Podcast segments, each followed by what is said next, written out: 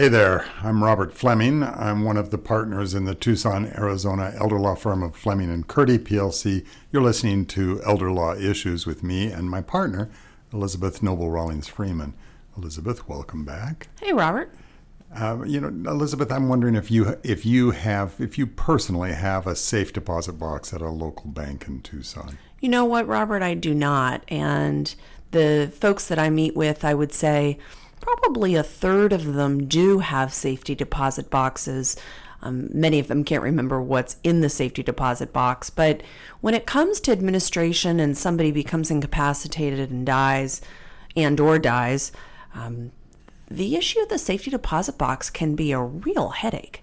It can, and you know, I know, I notice I said safe deposit and you said safety deposit. What's the difference between the two? I actually have no idea. I think there is no difference, and I think it's just a convention for which one you use. I'm going to keep saying safe deposit, uh, and I'm not, I'm not dissing you for saying safety deposit. I'm totally okay with you using that phrase.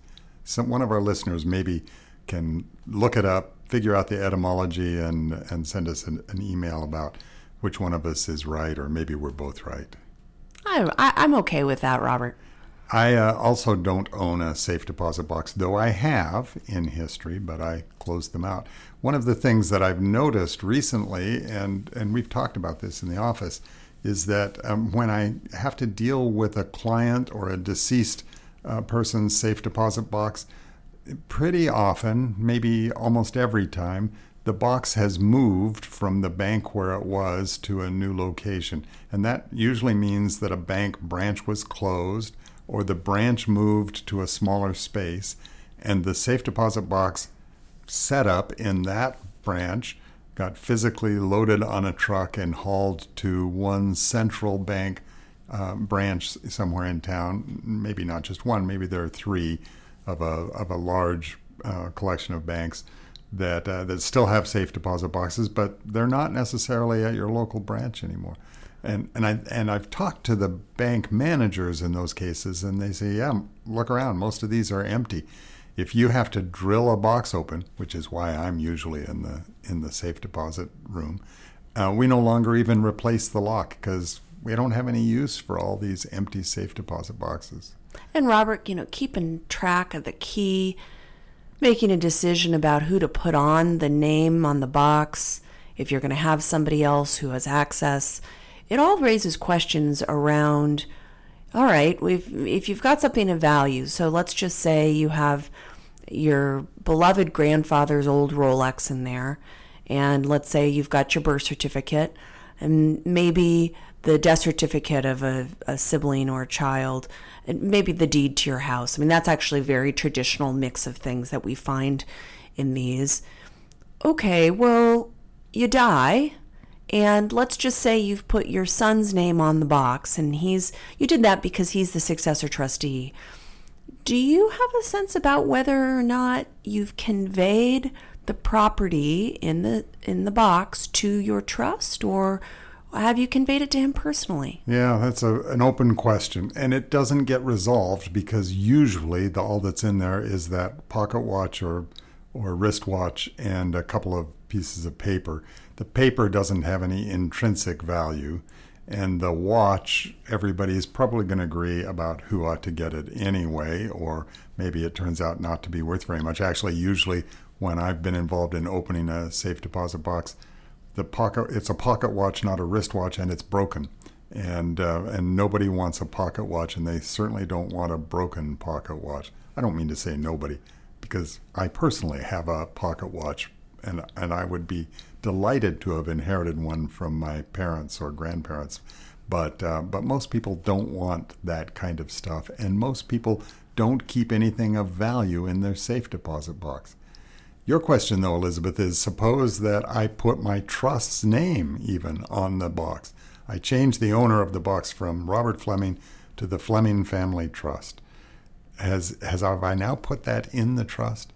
And instead of a broken pocket watch and some old papers, maybe I have a bunch of gold bars in there. Do those gold bars now belong to the trust?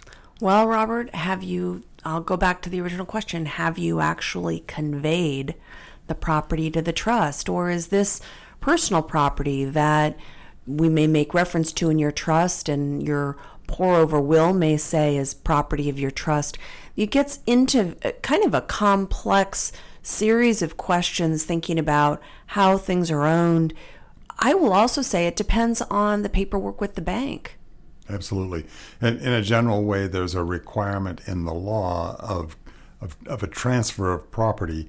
Uh, to, to be effective, there has to be delivery of the property. So if, let's say, I create the Fleming Family Trust and you, Elizabeth, can be the trustee of the Fleming Family Trust, and I go to the safe deposit box to the bank and I change the name to the Fleming Family Trust, well, I've probably conveyed it because I delivered it to myself and I was there for both sides of that transaction. I'm the current trustee.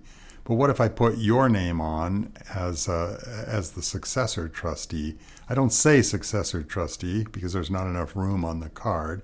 I just say Elizabeth Noble Rollings Friman. Elizabeth, if you would shorten your name, I could fit trustee on after it. But um, but I just put your name on. Have I now conveyed that to you individually, or have I conveyed it to the trust? And I think I can make an argument that I haven't done a thing because I haven't actually delivered the property to you in either your individual or your trust capacity. Well, Robert, and then we can introduce the question around the key. What happens if you didn't give me a key, but you said, Elizabeth, whenever you need the key, it's under my left hand drawer and on the big desk in my office? I mean, there there are lots of these questions, but delivery is literally a physical act, giving somebody something. We can talk about the hypotheticals or the abstract notion of, hey, if I tell you where the key is, am I actually delivering the key? Well, if you deliver the key to me, is that necessarily access to the box? This is a good law school question, Robert. It is. And on top of all that, when I signed my trust, I signed a transfer of all of my personal property, all of my tangible personal property, my household furnishings, my car, I signed a single document that transferred all that into the trust. Did that include the gold bars in the safe deposit box? I think it did. And so by putting your name on, I've now just complicated the question. Um, and, uh, and, you know, I just wish I hadn't had a safe deposit box, is really what it boils down to. Well, I can tell you, Robert, that as clients of ours age, it does get harder to run back and forth to the supermarket, to the bank, to the dry cleaner. Um, I tell people, you know, wanting to simplify your life is a good thing. If you're able to to take one of the things that you've thought about um, that involves driving or errands and, and kind of take it off the to-do list that might be actually a wonderful simplif- simplification in your life and as you mentioned these safety deposit boxes have a way of moving around to different branches and a lot of times people may say i have a safe safe deposit box, but I don't quite know which branch it's at. Because well, it moved. Correct. And so all I'll say for folks listening today is if you are thinking about your safe deposit box and what may be in there, first of all, it's a very good idea to make sure that there are things in there. And if you do, and if something includes something like a deed, well, these days, Robert, we can gain access to copies of deeds in the recorder's office pretty easily electronically. I think that I, I would encourage folks to think very carefully why do you have something in the safety deposit box? Is there a real reason that you can't have it in your home in a fireproof safe or lockbox? Those are the those are kind of the questions I encourage folks who are listening today to think about. In Arizona at least, it just doesn't matter whether you have your original deed. If you have recorded it, then it's of record and the transfer has been effected. And you could, I'm not urging you to do this, but you could have a little bonfire and burn the deed. It just makes no, no difference whether you have it. So I would say it's not worth the expense, the monthly fee or annual fee to have a have it in the safe deposit box because it's not a big deal. It's not it's not like you you worry about misplacing it. It's not like somebody's going to steal it and suddenly they own your house. Your car title, kind of the same thing. Uh, it's pretty easy to get a duplicate title if you misplace it and somebody holding your car title doesn't own the car. Um, your birth certificate, your life insurance contract, that's the worst possible place to keep them. Put them someplace where you will remember maybe get a bright orange or red folder, put it in a file drawer in your house, and put all of the important papers in there.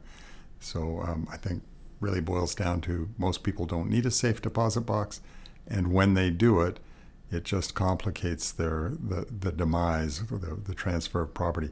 But let me, on the other hand, mention that years ago, maybe 20 years ago, Arizona changed its rules about opening safe deposit boxes.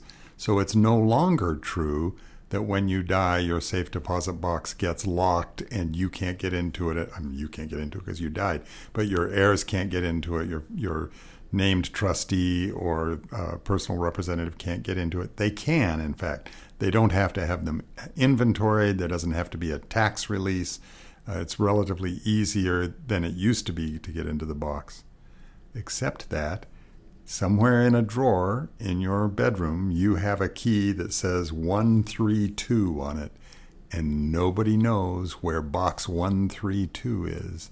And there are two keys, so when we finally figure out where box 132 is, we're not going to be able to get your your original deposit back because we can't turn in both keys. And if you still have both keys, then who knows where to look for them, and who knows?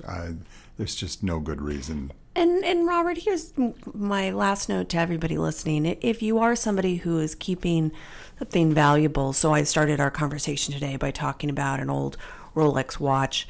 Um, it might be valuable from a monetary perspective, not just a sentimental perspective, but particularly for folks who are keeping jewelry in a safe deposit box. You know what? Why? If you're not using it and there's somebody who you love who would appreciate being able to to wear some jewelry or have a gift, you know, let that stuff be enjoyed. Here, here. And with that, I'm Robert Fleming. I've been chatting with Elizabeth Noble Rollings Friman. We are the partners in the Tucson, Arizona elder law firm of Fleming and Curti PLC. We'd love it if you'd join us again next week for Elder Law Issues.